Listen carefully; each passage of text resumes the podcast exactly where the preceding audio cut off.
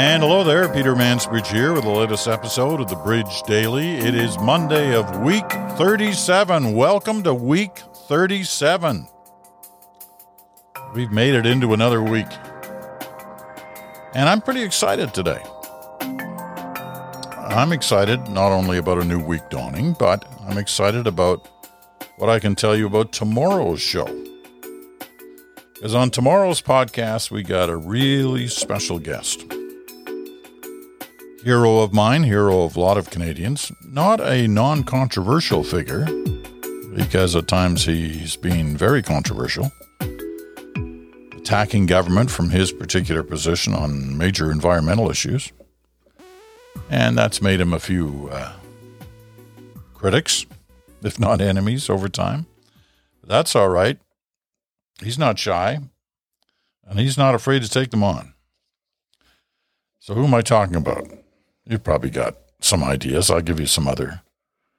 I'll give you some other clues. Um, he's an author. He's a broadcaster. He's an environmentalist. He's a Canadian academic. He's a companion of the Order of Canada. You know what that means? Well, most people talk about the Order of Canada just as that, right? So and so has an Order of Canada, which is, you know, it's a great honor. And it, uh, it is one of the highest honors any Canadian can receive in terms of a public honor the Order of Canada. There are a limited number of recipients, and in some particular cases, um, in well, here let me back up a bit. There are three levels to an Order of Canada. The first level is if you are a member of the Order of Canada. The second level is if you are an officer of the Order of Canada. And the third level, the highest level, is if you're a companion of the Order of Canada. And there are very few who fit in that category as companions of the Order of Canada. They're um, mostly former prime ministers, the occasional former premier, uh, former uh, Chief Justice of the Supreme Court of Canada, uh, former governors general, but also some very particular Canadians who have made their mark not only locally, but nationally and internationally.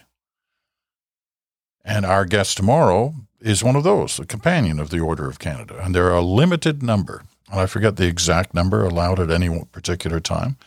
And in some cases, when the companion position is fully occupied, um, you have to wait for somebody to pass away before anybody else can be elevated into that category. And there are more officers of the Order of Canada than there are companions, and there are a great many more members of the Order of Canada than there are either officers or companions. All right, well, our guest tomorrow is a companion of the Order of Canada. Got it figured out already? You must have. David Suzuki is our guest tomorrow. And I'm excited about that because I haven't heard um, from David in the last little while. Uh, he, um, but he has a new venture that he started, which really for him isn't that unusual um, because it's going to be broadcasting. And the broadcasting is going to be on a podcast like this. And David reached out to me um, through some of the people who work with him to ask whether he could come on this podcast on the bridge to talk about his new podcast, which comes out next next month, early December. And so I said, absolutely, because beyond, you know, wanting to talk about competition, I wanted to hear what David has to say about COVID and the moment we're passing through and the world we are living in now. And quite frankly, that's a lot of what his new podcast is going to be about. So tomorrow, on the Bridge Daily, we will have a very special broadcast with none other than Dr. David Suzuki. You know, PhD in zoology from the University of Chicago in 1961, professor in the genetics department of the University of British Columbia from 1963 until he retired from that position in 2001. But you know him best because of television and radio. Since the early 1970s, he was the original host of Quirks and Quarks. And of course, he was the longtime host of The Nature of Things. And The Nature of Things, Canadian program, but extremely popular in different parts of the world. It's seen in over 40 countries. In over 40 countries. Of course, we've got to keep things in perspective. The Bridge Daily is heard in over 160 countries. but it's a podcast, not a television series. Uh, and you watch, David will get that kind of recognition immediately once he starts his podcast. And uh, good for him and good for us that we're lucky enough to hear him tomorrow. So mark that one on your calendars because as I said, you're going to talk about COVID and the moment we're passing through. And he's going to talk about the life he's living now. I mean, he lives in British Columbia, he lives in Vancouver, he lives right on the water overlooking English Bay and the Pacific Ocean. I mean, gorgeous view. And he's just come through eight months and remains uh, in a situation BC has put in, once again, all kinds of restrictions. But much of that time, he has been looking after his grandkids and the youngest ones. And he's been teaching them the things that he's learned. And can you imagine being one of those grandkids? Listening to David Suzuki every day? Well, he'll give us some of the lessons he's given them when we talk with him tomorrow. And if the Suzuki name, if you're a hockey fan, you've probably heard, you know, if you follow, if you really have to follow the Habs on those nights when the Leafs aren't playing, well, the Habs have a great young forward by the name of Nick Suzuki. And if you're wondering, could there, would there, you know, is there any kind of relationship there? There is. Now, it's not, you know, it, it's a little distant. Um, he's the grandson of a cousin of David Suzuki's. So there is a relationship there. And there's another Suzuki a hockey player on the way. Uh, plays for the, I think, the Barrie Colts in the OHA. All right, I'm getting a little off course. The main thing here is David Suzuki will be our guest tomorrow, and I'm very excited about it. Uh, the other news from the weekend is hey, guess what? The book plates arrived. Uh, and so the that stack of letters, um, which came in uh, Thursday and Friday, um, that I had been unable to uh, send replies to with uh, signed book plates for Extraordinary Canadians, the number one best-selling book in the nonfiction categories. Um, I did all weekend. Um, I did a lot of them actually and they're uh, so on their way to you. And if you wrote over the weekend, they'll go out in uh, today's mail. So I have more book plates uh, for those of you who um, can show me that you've bought the book. I'm happy to send you a signed book plate. Um, the big book news, obviously, over the last couple of days has been the release of Barack Obama's new book which apparently sold, wait for it, 800,000 copies on the first day. 800,000 copies on the first day. So I don't know. I may have a hard time holding on to that first place in general nonfiction books sold in Canada this week. Um, that might be tough, but that's okay. Barack Obama is a big deal, and he should be a big deal. So that's the uh, that's the focus on uh, on the book on extraordinary Canadians. Very happy to hear the letters, some very kind letters from many of you about uh, what you've heard about the book, what you've read in the book, uh, those who started it already, and uh, all those who wanted uh, book plates. I've I've dealt with that.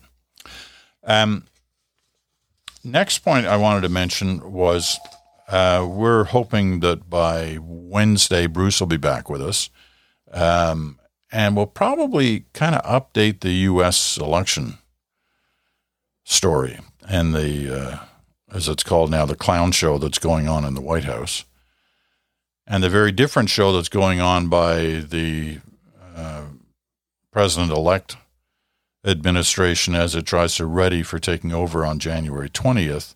Not made easy by the fact the Trump administration isn't allowing them access to any of the number of things that they need to have access to. But that hasn't stopped Joe Biden from moving forward on um, giving us a glimpse through leaks at this point of what his new administration may look like.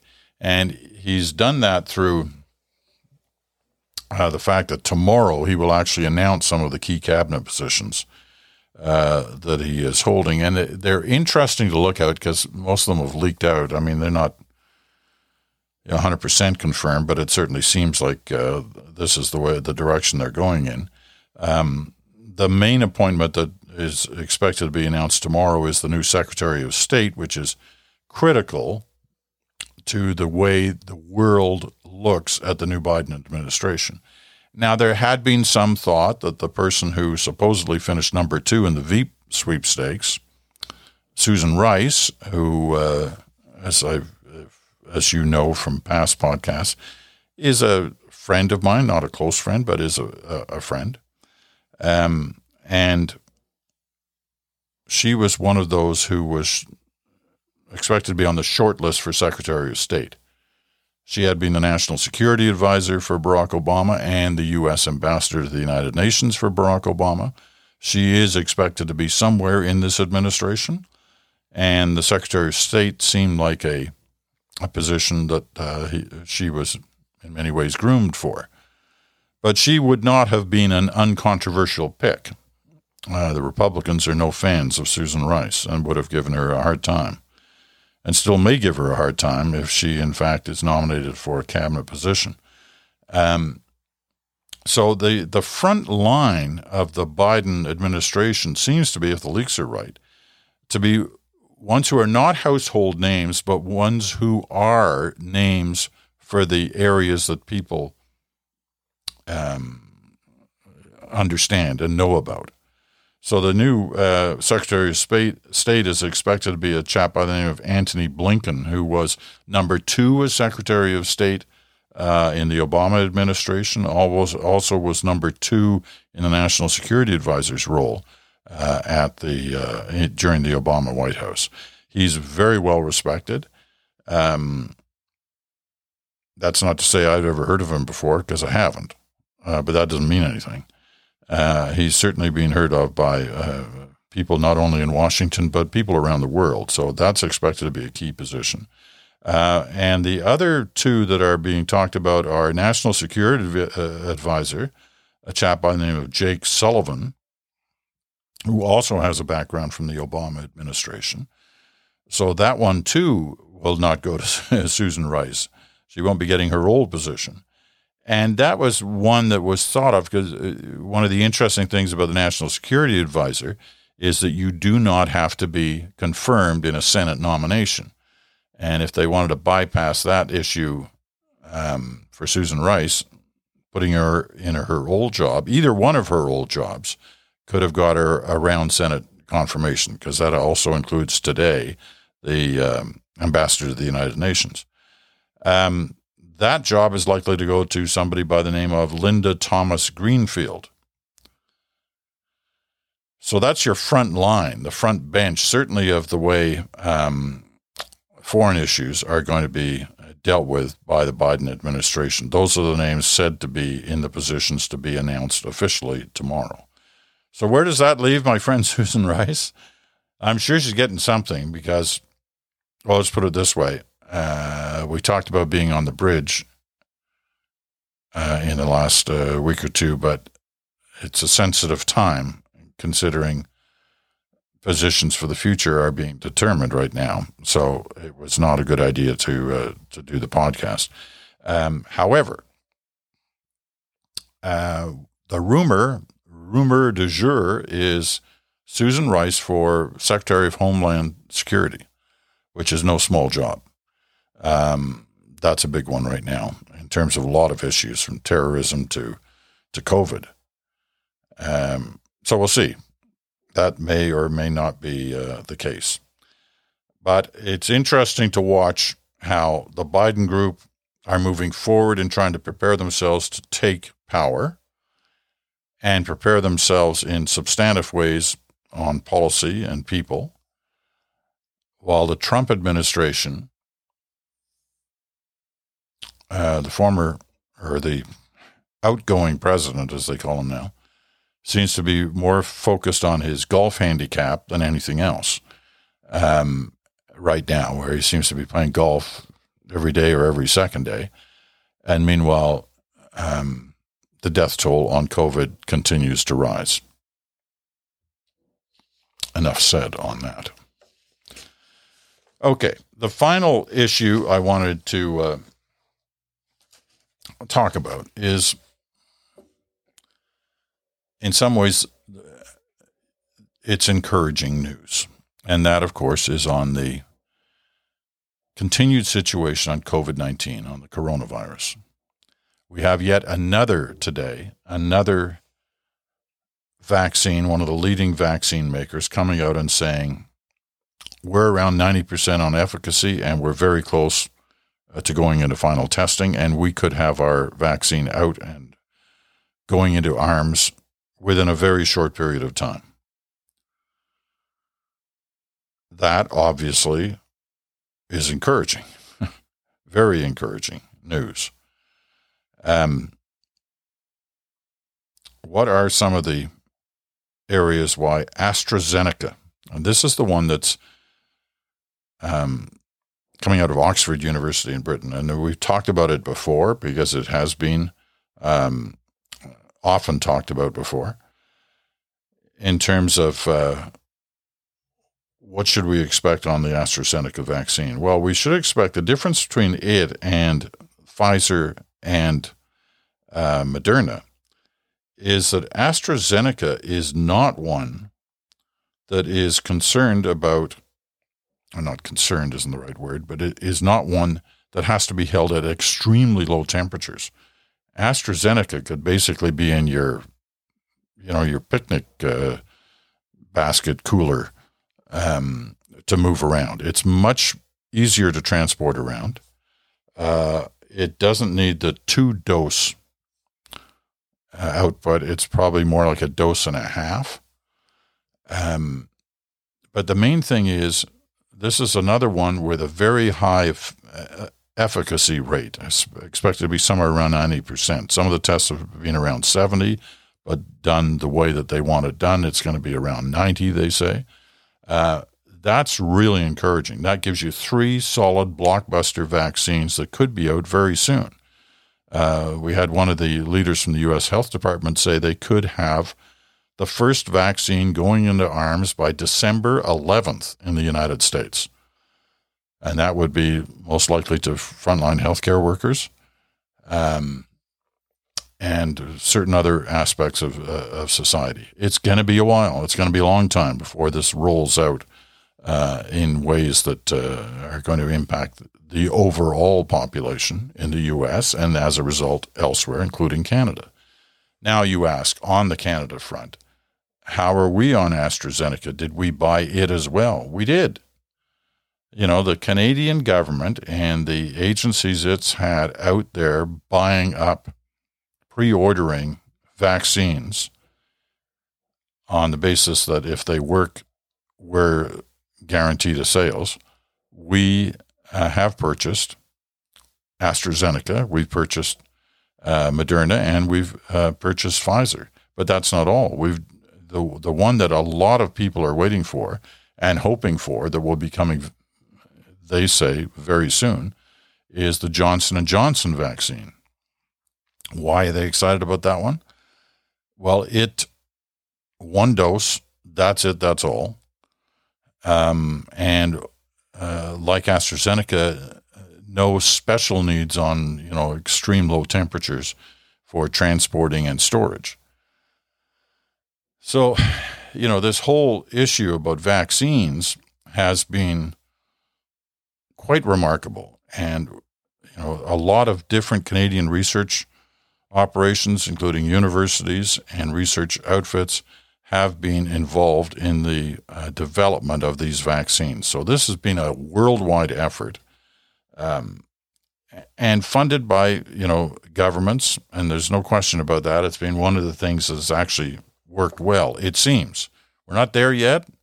We haven't seen vaccines going into arms, and we haven't seen uh, once they do go into arms whether there are any problems as a result of that. But everybody's got their more than just their fingers crossed, they've got their reputations on the line that all this is good. As a result, know, listen, I'm I'm no expert. I'm like you. I go by what I read and what I hear from people I trust. And uh, as a result, those are people who are healthcare professionals or researchers or scientists or people who clearly know what's going on.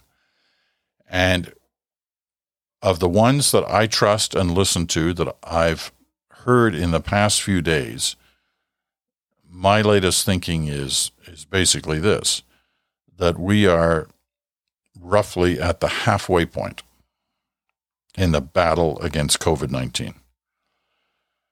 We've been at it for, you know, eight months solid uh, and more if you consider when this really started tracking, which was almost a year ago now. But I figure with the, you know, absolutely rapid movement on the vaccine front, if in fact they start giving out vaccines in mid December and then really start moving them in January and February and they start going into the general population or, you know, early in the new year, I think we have the potential of looking at a summer next year much different than the one we've just been through. One that we can have some confidence in. And by this time next year, for sure, we'll be past not just the worst of it, we'll be past, we'll be looking back at COVID 19. Now, I know that may be wishful thinking, but I can only go by what the evidence that has piled up to now. Now, maybe a week from now, I'll have to say, you know what was wrong. They've changed their minds. But to me, that's the most positive way of looking at things is that we're at the halfway mark. And nobody wins the race at the halfway mark. They just have to be determined. Now we can see the finish line. and it gives you a you know kind of a different feel. I mean, we're in a rough spot right now. There's no question about that. It's going to be ugly for the next couple of months. But there is, you know, the old light at the end of the tunnel. I remember, this is a diversion, but I remember in the middle of the Meech Lake crisis in 19, whatever year that was, 89 one of those, you know, first ministers meetings in Ottawa that dragged on for a whole week, and they were shuttling back and forth between the Chateau Laurier and the conference center, and the all meetings were all held in private, and you didn't know what the heck was going on. And I can remember us scrumming. David Peterson, who was then Premier of Ontario, I don't know, maybe it was 90 or 91, whatever. It doesn't matter what year it was. Uh, there was this all these coming and goings, and somebody threw a mic in front of David Peterson. I think it was Wendy Mesley. Threw a mic in front of David Peterson and said, What's the latest? What's happening? Uh, have you guys reached an agreement? And he looked into the camera and he said, There's light at the end of the tunnel. We just can't see it yet.